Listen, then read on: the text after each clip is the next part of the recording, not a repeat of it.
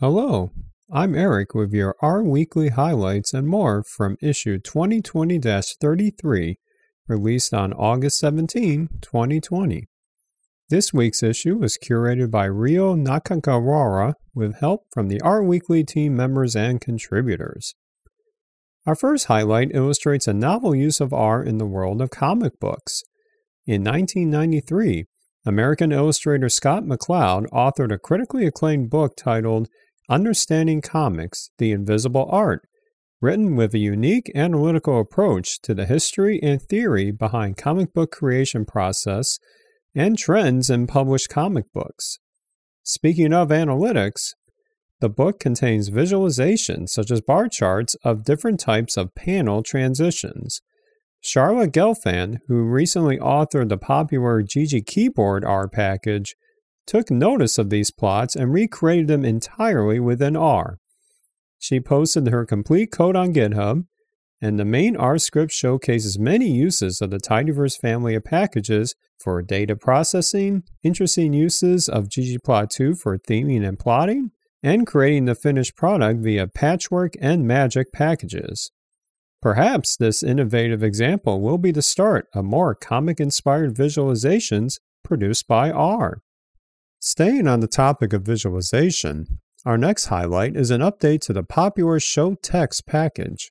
The ShowText package, authored by Yixian Chiu, provides a unified framework for including many different font types, such as TrueType, OpenType, and web fonts, in plots produced by R without the need of external system software.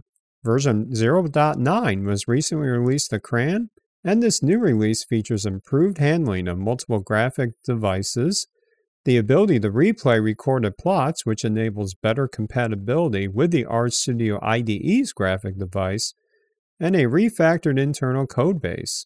This package was originally published to CRAN in 2014, so it is great to see continued development. Our last highlight covers a substantial update in the Shiny ecosystem. Version 1 of the Shiny CSS Loaders package was released to CRAN under the new package maintainer, Dean Attali. Shiny CSS Loaders provides a simple way to display a loading indicator to any Shiny output, while it is recalculating on the server-side processing. Dean Attali is the author of the Shiny.js package and one of the earliest users and developers of Shiny. Dean has written a comprehensive post on his blog that dives deep into how he became the maintainer of the package, some of the challenges he encountered after he published version 0.3, and his mindset for going to version 1.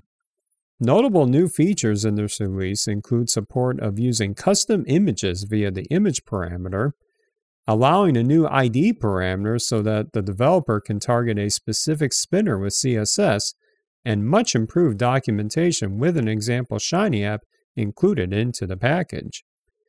On top of the technical advances, this release is another example of how the open source model of development is fundamental to the package development in the R community. Those are your R Weekly highlights for today. Issue 33 also includes the usual great collection of resources, such as using R to explore the prospects of trail running, new color palettes based on soil profiles, and much more. You can view the complete issue at rweekly.org/2020-33.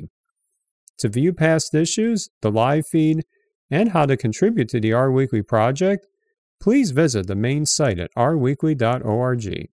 Have a great week, and we'll be back next Monday.